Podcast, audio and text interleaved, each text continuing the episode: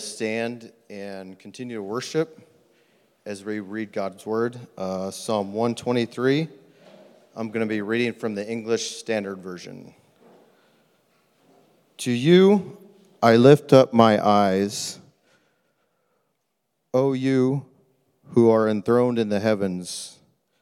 Behold, as the eyes of servants look to the hands of their master, as the eyes of the maidservant to the hand of her mistress, so our eyes look to the Lord our God till he has mercy upon us. Have mercy upon us, O Lord, have mercy upon us. For we have had more than enough of contempt. Our soul has had more than enough of the scorn of those who are at ease, of the contempt of the proud. This is God's word. Thank you. May be seated. Well, thanks, Dustin, uh, for reading the word. I appreciate that he asked us to stand. We don't always do that all the time when we read God's word, but it just reminds us of the, of the weight it should have upon our life, the truth that is, it, that is within God's word. I just want to invite you into this process. We've been in a series called The Song of Ascents. So if you look at the Bible in Psalms from Psalm 120 to Psalm 34, there's a little subheading under there. It says Song of Ascents for each one of those. Now, Psalms are like poetic songs, they're meant to grab us in a different way than other scriptures do. They uh, and very much instruct us how to come before the God of the universe in prayer, how to pour our hearts out to Him, which is also a great reminder that He wants to hear your heart. He, he wants to know you, He wants you in that posture before Him. The Song of Ascents, in particular, if you've ever made a playlist before on Spotify, Apple Music, maybe some of you did it on like a tape deck or something like that, you know. This is what the Song of Ascents is it's a playlist for those who are journeying far from God to his presence. And in this way, we can all relate to this series of Psalms because all of us are on a journey. Every single human out there is on a journey. If you are still living, you are on a journey. And all of us are trying to find peace of some sort. The question is, where are you going to find that peace? What is the journey you're on? And what the Psalm of Ascents does that's so powerful, so beautiful, is it points us right to the only source of peace, which is the Lord. And as we read it here today, we know that the only way that that promise of peace comes true is through Jesus Christ. So we're going to jump into the next psalm, Psalm 134, or sorry, not Psalm 134, Psalm 123. And to be quite honest, it's just four verses long and it's wrecked my week, like in the best way possible. You know, I come to a chapter like that, and as a preacher, it can be easy to be like, oh, finally, like only a four verses that I've got to like walk through. And yet, God used that in just such a profound way um, that it left me realizing I have so much I need to learn. And so I want to invite you right now. I'm hoping that God makes an indent on your heart today. I'm hoping that He rocks you the same way He rocked me. To help you maybe get a little bit of a feel for that, um, how many of you have been able to see Denali? Who's seen Denali? Okay, good, good. How many have seen it from the airplane? Okay, good amount of you. So have I.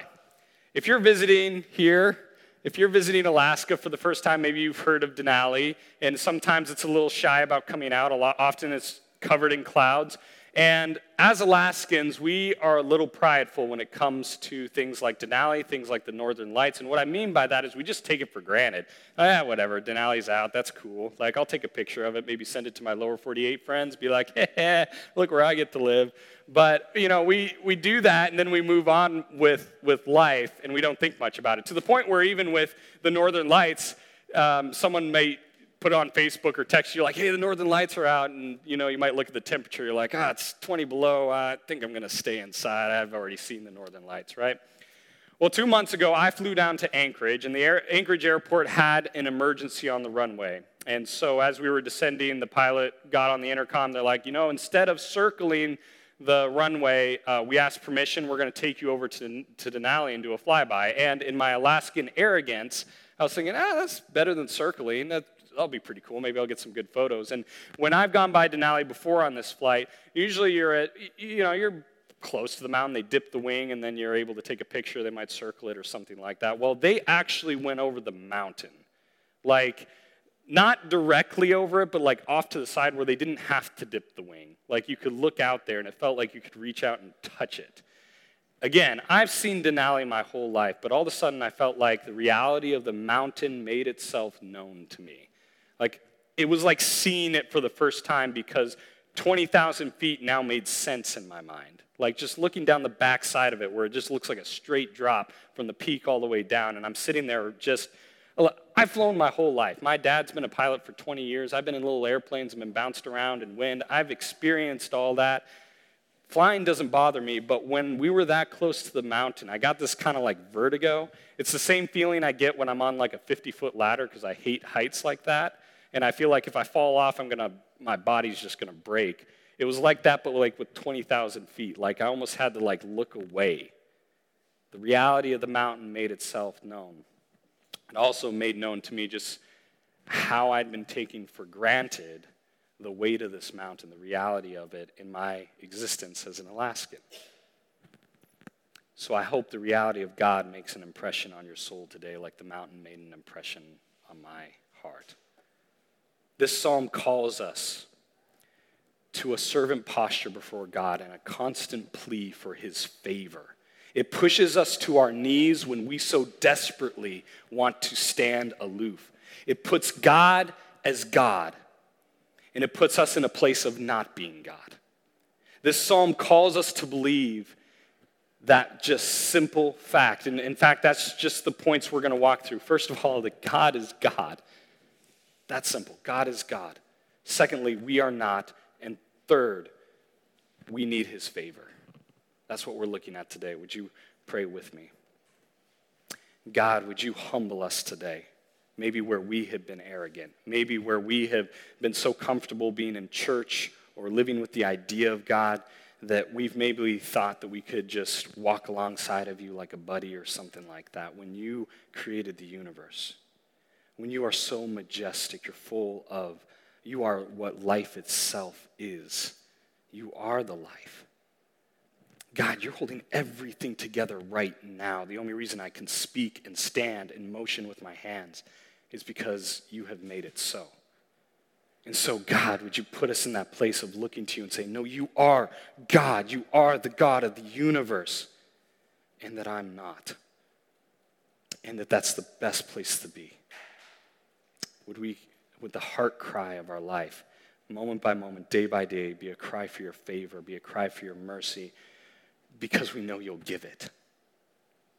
Jesus, would you do this to our hearts? You're the only one that can bring us to that place. Would we just be in that place of wonderment with our jaws dropped open because you really are God? We pray this in your name. Amen. So let's open up to Psalm 123 again. Um, also, just as kind of a reminder as we're going through this series, there's this art that's up here my older sister is an artist. She, she paints this every week for each psalm. It's a, it's a pleasure, actually, to be able to walk through what I'm studying with her and just to see what comes out of her creative expression. And so these pictures are going to be up here as just another way to express the heart of this psalm. So, looking at Psalm 123, just verse 1 To you I lift my eyes, O you who are enthroned in the heavens. We don't want to move too quickly past this. To you I lift my eyes. If you back up two Psalms to Psalm 121, it says, I lift my eyes to the hills. From where does my help come from? My help comes from the Lord. In this journey that we're on, often we put our faith in Jesus Christ. We're, we're looking to understand more of what it's like to live this life following and pursuing Him. And we start learning like we can try and look to other things, or we can get overwhelmed by obstacles in our path, like looking at the hills. And then eventually get to that place where we're looking to the Lord. What I love about Psalm 123, it's like a veteran journeyer. It's someone who's been on the trail for a while, and they know immediately, no, I'm not even looking at the hills, I'm looking straight to the Lord. To you I lift up my eyes. Would this be our immediate posture? Boom. Looking to the Lord. Oh, you who are enthroned in the heavens, think about that for a minute. The heavens. We, we barely understand what the heavens are like. I think we just sent up this other telescope. I don't remember the name of it. Launched it into space, and they just got some images back from it. If I would have had more time, I would have put it up on the screen. And by those telescopes, we can see like the millions of galaxies that are out there. Those are his chair. Like they're his chair, they're his throne. Like thrones are meant to show the majesty of the one who sits on it, the power and authority they have within it, the galaxies themselves. That means that little bit of aurora, it's like a little bit of just, I don't know, just a little speck on his seat that makes it that magnificent. That magnificent. Oh, you who are enthroned. The reason that the author is writing this is to show us that God is anything but common. Anything but common. In fact, maybe you have heard this concept of like taking God's name in vain, something like that, right? Well, when you take God's name in vain, you know what you're doing is you're taking God and you're making him common. You're making him less in your eyes. And so, what the author is doing us is just reminding us like, God is not less, God is not common. Understand what's going on. In the Bible, there are two depictions in Isaiah 6 and then in Revelation where it depicts a throne room where someone is like welcomed by a vision, by a dream to be in the throne room of God. And, and, and their reaction is, is to get down at least here, if not on their very face. And so when you think about the majesty of God and you think about who He is, man, my hope for you and myself as I read this, man, let's get comfortable being on our knees. Let's get comfortable with our heart being in that place where we're saying, No, God, you are not common. You are the God of the universe. Make yourself known to me. Help me realize and feel the weight and gravity. Just like I saw Denali again, like it felt for the first time, would you again make yourself known as if it were for the first time? Being a God of the universe, one who created it with his words. Man, it calls us to a place where he is wholly other. He's in an insurmountable position. He's set apart. That's what holy means. If you've heard that religious word being thrown around like holy, it's this idea of perfect, set apart. There's no other like him. Colossians 1 15 through 17 says this He is the image of the invisible God, the firstborn of all creation. For by him all things were created in heaven and on earth, visible and invisible, whether thrones or dominions or rulers or authorities. All things were created through him and for him, and he is before all things, and in him all things hold together. I hope by now not only that you are seeing yourself just a little bit smaller, but even the people that we fear, whether it's a, a, a, Putin or another leader, that you see they are nothing compared to the God who sits in the galaxies, who's enthroned above all. I want to read this paraphrase of Isaiah 40, 12 through 17. It's taking um, more literal translation of the Bible and, and making it in a, a little more relatable language. It says this Who has scooped up the ocean in his two hands, or measured the sky between his thumb and little finger? Who has put all earth's dirt in one of his baskets, weighed each mountain and hill, including Denali? Who could ever have told God what to do or taught him his business? What expert would he have gone to for advice? What school would he attend to learn justice? What God do you suppose might have taught him what he knows, showed him how things work? Why the nations are but a drop in a bucket, a mere smudge on a window. Watch him sweep up the islands like so much dust off the floor. There aren't enough trees in Lebanon, nor enough animals in those vast forests to furnish adequate fuel and offerings for his worship. All the nations add up to simply nothing before him. Less than nothing is more like it, a minus. He describes himself as the beginning and the end. He describes himself as I am. Do you see God with weight in your life? When something has weight in your life, it causes you to focus your attention upon it. Or maybe a more scientific way of looking at it is if the, if the planets resol- revolve around the sun in our galaxy, they do that because of the way gravity has an effect. It pulls them. It, there's no way the planets can get outside of the sun's orbit, at least as things are right now. Is God like that in your life? Or does something else have greater weight? Is there something else attracting you? Maybe because you see God as common in your life. When we see God as common, that means other things are rising up into that position. And then we begin focusing our attention. We hope that those things, those people, those relationships, that they would give us peace. And yet, they are not God. They do not sit on a throne made of galaxies.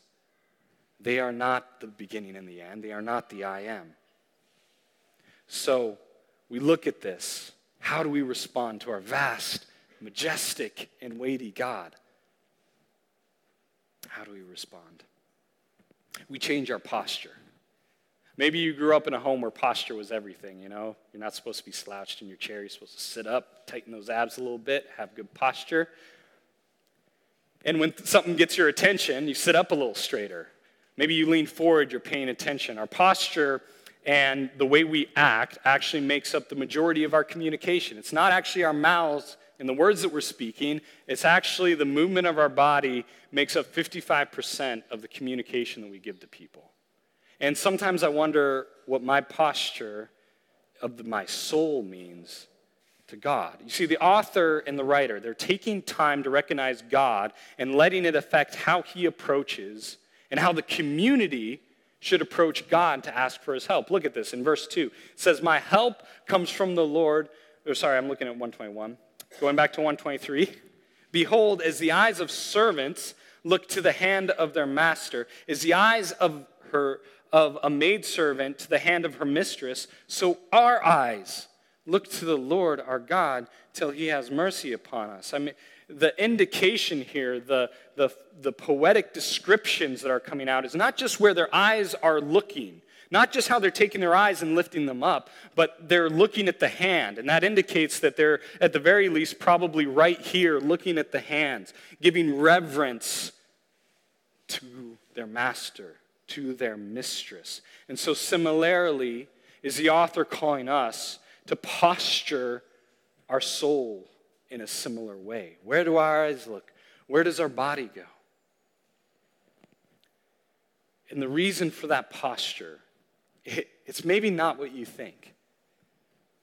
You realize any good, any hope, any sort of life depends on God's view of you.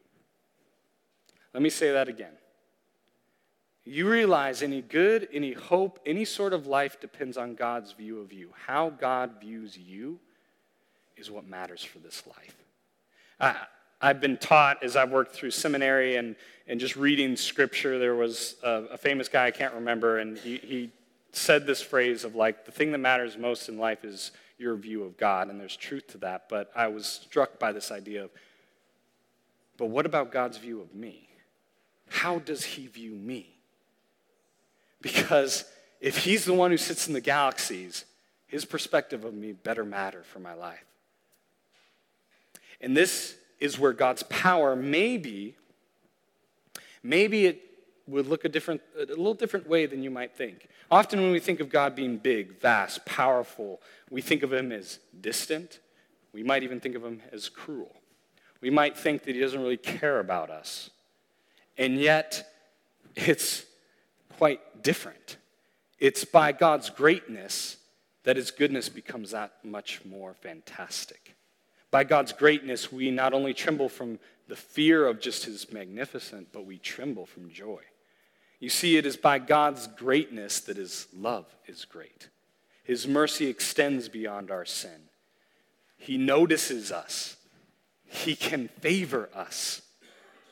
And so I think, much like if you notice in verse 1, it starts with someone who is who's singing this song, maybe who wrote it. It's in the first person, but by the time it gets down to verse 2, it's changed to a community. And so, our hearts as the church, as brothers and sisters in Christ, man, our posture needs to change. I think I've grown up in church and I've, I've just gotten content in many ways with being comfortable with God. It's almost like He's standing next to me and I'm just looking next to Him and I can take Him or leave Him. When really I need to remember no, no, this is the God who made the galaxies and the stars. This is the one when people got a little bit of a whiff of a contact with him, they were on their face, and that that's a good thing. It's a right thing. It's not something that we have to think of as, as terrible. It's something that's good.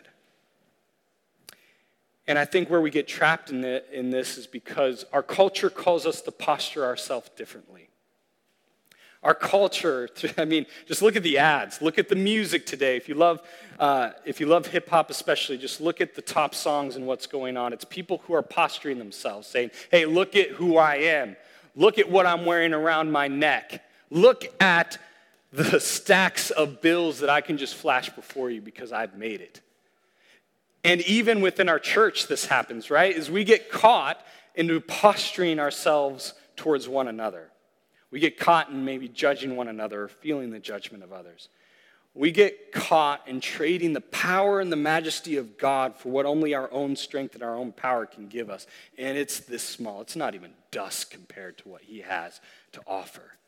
And so, this, these are some of the ways that we've without even thinking, our culture has just put us in this. I've just realized how much of this has seeped into me without realizing it. Things like, I'm always right. I'm master of my own fate. I decide what I will, where, eat, drive, and what job I will have. I know what's best for myself. I will protect myself. I will not ask for help. You see, in the Old Testament, when Israel would experience revival, they often expressed it by knocking down the monuments they had made to false idols that they had set up. And I think we need to knock ourselves down. I think we need to knock ourselves down back to our knees, where maybe we have put ourselves, and without even thinking, we've acted like our culture, thinking that we're, we're the top, we're the ultimate authority. And so, this is my hope for our church to be unified on our knees to be unified in that place where we have surrender, we have life because we recognize that God is God and we are not. And that leads us to cry for favor. So let's read the next two verses. It says, Have mercy upon us, O Lord. And actually, I'm just going to back up a little bit to verse 2. It says, So our eyes look to the Lord our God till he has mercy upon us. Have mercy upon us, O Lord. Have mercy upon us for we have had more than enough of contempt. Our soul has had more than enough of the scorn of those who are at ease, of the contempt of the proud. Have mercy upon us. So I'm going to go a little nerdy with the word mercy for a little bit. You see, I read about six or seven different translations because I started realizing that people were translating it differently. You read the ESV, which we use at church, it uses mercy, have mercy upon us. You read another version, it will say, Have grace upon us. And then if you read yet another version, it says, Lord, have favor upon us. And I, I started thinking, man, this is going against the, the simple definitions I was given as a kid. Like, what's really going on within this word? Maybe it's calling me to something deeper. And as I dived a little bit more, I started understanding that the, the translation I read that had favor really captures that, the idea, the best. And the reason why is because when God has favor upon us, when He decides to put His favor upon us, it is a mercy. It saves us from His wrath when He favors us.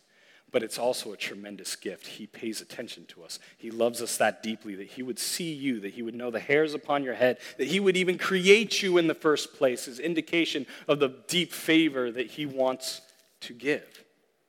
And so, um, this one guy put it well. Derek Kidner said this These servants are watching for relief, not for orders.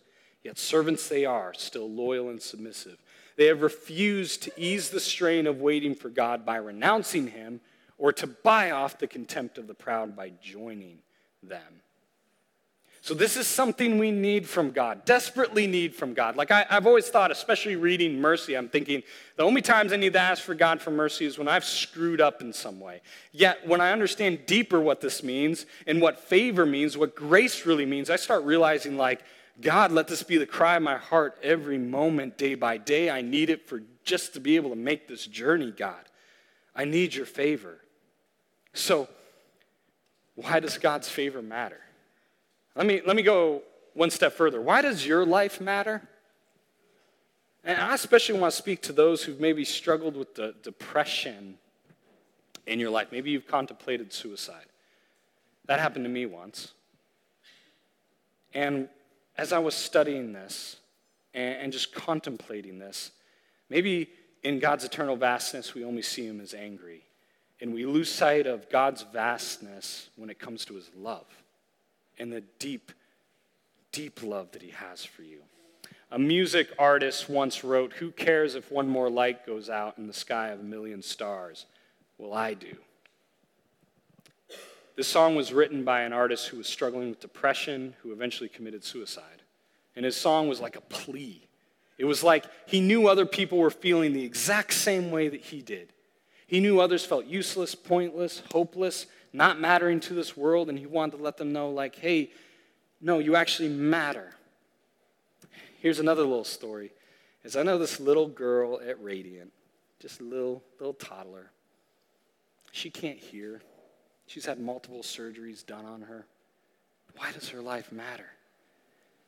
Who cares about the lives that are being snuffed out day by day? Well, I believe God is the only one who cares for each and every soul in a way that we, we can't even fathom. He's the only one who truly knows how to value life.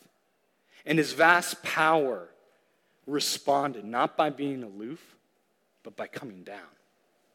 He didn't stay distant from us. He didn't stay out amongst the galaxies. No, he became a human named Jesus, and he walked in our shoes. He understood the brokenness of our world, and it came to a point where he said, I'm going to die on your behalf. I'm going to die so you don't have to.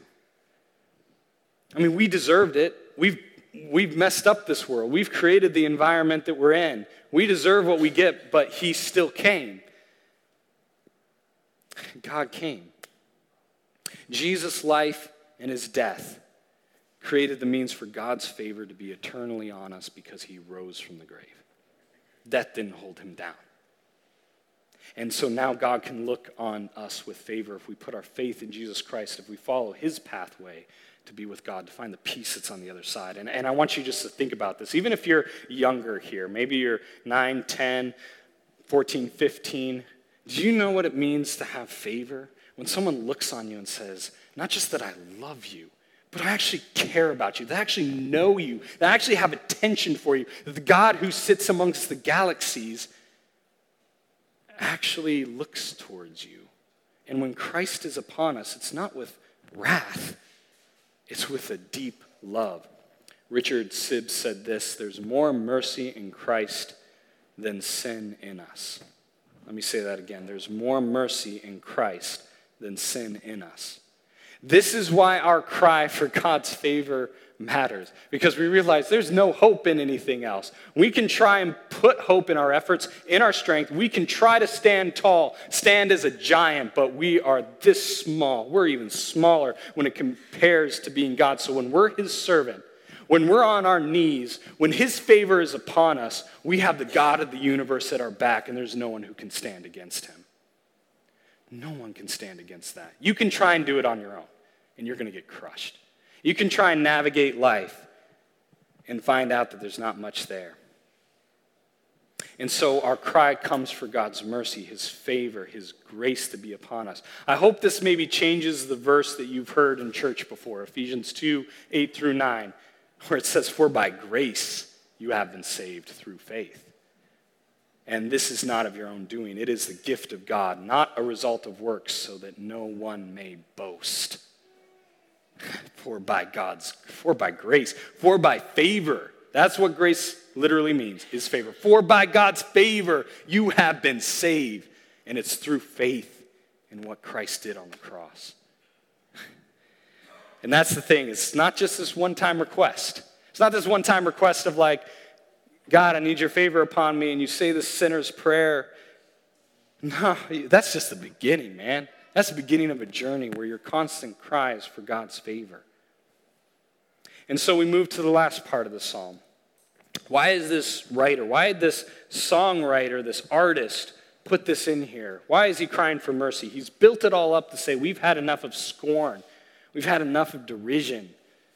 And the context most likely was Israel after they came out of exile, where they'd been in a foreign land. They came back to their home uh, country, and it was filled with a bunch of other people who did not like them. If you've ever come across the term Jew used as an explicitive or used as in a mocking way, that started from way back when. And so they're crying out, and, oftentimes it was a cry of repentance. They realized they deserved to be in exile, that God had warned them, that said, hey, if you turn from me, it's not going to end up good for you. And that happened. And so they came to this place of realizing, we've had enough, God. We've had enough of being outside of your presence. We've had enough of being out in enemy territory. Would you, would you come? And as I thought about it,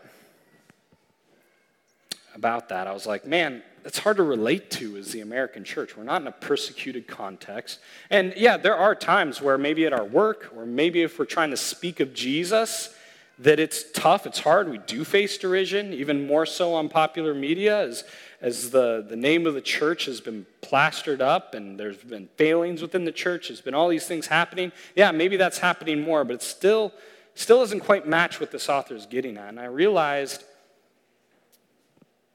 Maybe it's because we're the greatest source of our, of our own scorn. You see, this is what happens when you have the posture that you're the man, that you're enough, that you try to live by what the world calls us to, like, I can be enough.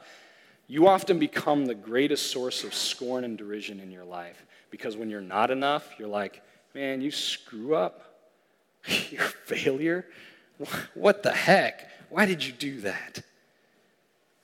And so oftentimes we become that source of derision. And it gives this a new flavor when you think about it, where I'm like, sometimes I've got to cry for God's favor because I realized I've put myself in a place where I'm looking down on myself, where I've tried to hold it together, where I've tried to be God when I'm not God, and I've suffered the consequences. And yet, there's Jesus waiting for me to come back to my knees, waiting to come back and recognize him as the God who sits on the, the throne made of galaxies and he comes because of Jesus Christ. He comes with an everlasting love and grace and forgiveness for when I've screwed up. But it's also for those who are under scorn and derision. One of the ways this happens a lot is when we try to help some people out. When we try to be Jesus to someone, they turn around and smack us. They actually get angry at us. They might even leave us and call us people who hate them because we spoke truth into their life or we tried to lead them back to Jesus.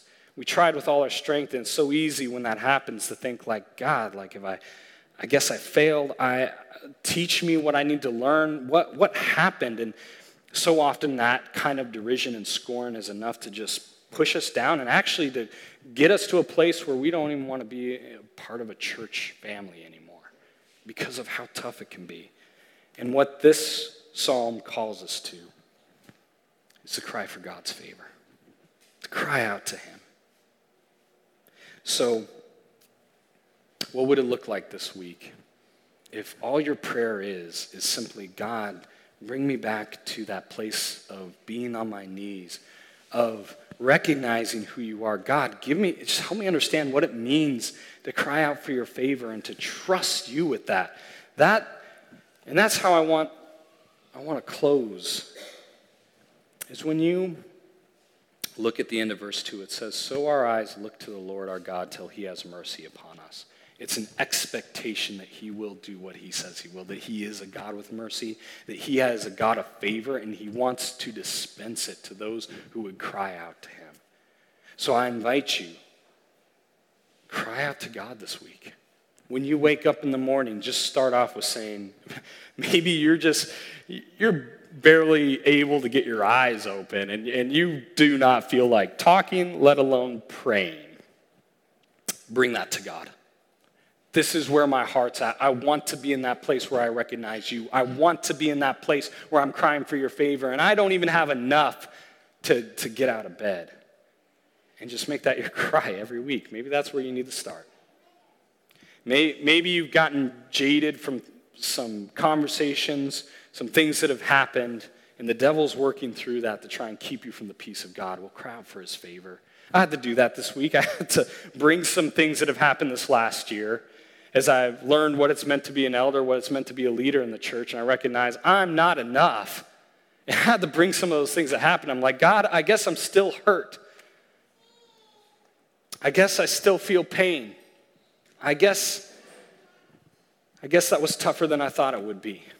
And I need your favor right now, and I need the ability even to forgive people in the past when I thought I had forgiven them.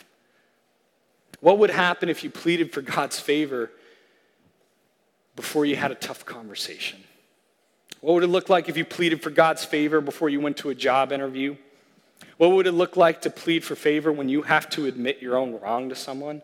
And it just feels like your soul sunk to the pit of your stomach. And, and that's exactly when you need to cry out and be like, God, have favor upon me because I don't have enough. I need you right now. You see, I think many in the American church are feeling dry in their devotional life, whether that's reading God's word or praying. I think many people are struggling in so many different ways because we aren't comfortable on our knees, because we've not remembered that God is God and we are not. And so, no wonder the scriptures don't mean much to us or that we struggle in prayer. I think sometimes it's because we don't take the time to get on our knees and remember that God is God. And that maybe that's okay that your devotions is just that. Sometimes we make it too complicated. It's like, no, just get back on your knees before God. And remember that when we get there, ah, man, the posture of a servant crying out for God's favor, guess what? You can stand straighter than someone who has a couple grand stack of bills. You can fight harder than anyone else. You can have purpose. You cannot hope to stand straight, fight harder, or have purpose unless you're on your knees before God. So I encourage you. I mean, this is the way God's been working in my life, to be honest, as a preacher, as an elder, as a pastor, where God's been saying, like, you have not seen me as God in this last season. You've been trying to put yourself in that place, and you're suffering the consequences. And even as I wrestled this week, it was like this back and forth where there was a moment where I was like, I need this, I want this, I desire this. Another moment where it's like, I kind of like where I am. Would you join me? Would, you, would we be unified as a church getting back to this? Let's start right now. Like, we take communion every week. We practice open communion. We got two tables up here, we got a table in the back. We make mention of it, every week because that's us crying for God's favor. It's reminding us that the cracker represents his body being broken. The liquid in there, in our case it's grape juice, represents his blood being shed.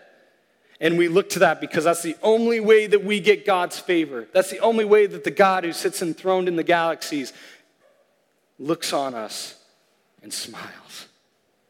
And he so desperately wants to do that. So maybe you've been in that place similar to me. You've been in that place of fighting, and maybe you haven't recognized God as God. Come and, and just tell God that, repent of it, and run to the table.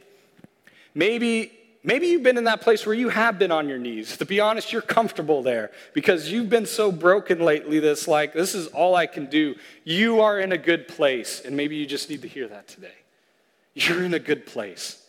Don't be ashamed of being on your knees because that's where you can fight. Maybe what you need to do is invite other people to be on their knees with you.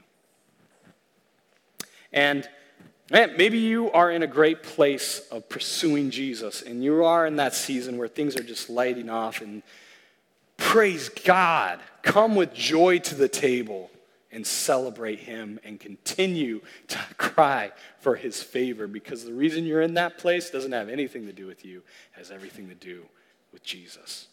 So I encourage all of us let's get comfortable being on our knees, postured as servants, crying out for God's favor because God is God and we are not. Now, if, if you're not a follower of Jesus, maybe you're here just checking it out. Man, I would just challenge you like, you're looking for peace, you're looking for favor. How's it working out? Because if you're like me, when I've tried to do it on my own, you start finding out nothing works out. Nothing ends up working for you. And I encourage you, come to Jesus today. Cry out to him. Cry out for favor from Jesus Christ, who died on that cross in your place, who has all the forgiveness in the world to offer you that will cover anything that you've ever done against God. And that's when you can take communion That's what communion is for, is for those who put their faith in Jesus. Let's pray. God in heaven, we come before you. Uh, and to be quite honest, that's how I start every prayer. Jesus, would you bring the weight back? Not just of prayer, but of your word. The weight of who you are. Just like with Denali, God, would you just make an imprint upon my soul again?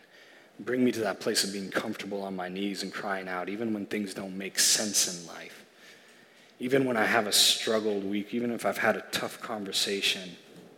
Jesus, I want to pray that for our church right now. Would that be our cry? Would that be our posture before you? As a church, would we not be a church that stands aloof but that we, we bring it all out. We crack open our heart and, and spill it out before you, Jesus. Even as we sing songs right now, would, would we just come and lay it all out, Jesus? As we come to communion, help us to remember that it's by Christ we have favor with you, a good favor, a great favor. God, that you would smile upon us is a miracle. Jesus, let us take that into the world.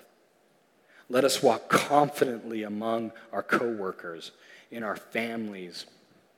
Let us walk confidently, not because of who we are, but because the God who sits enthroned in the galaxy sits right behind us, who has favor upon us. Jesus, I, I don't got any other words. Hear our cries today. Pray this in your name. Amen.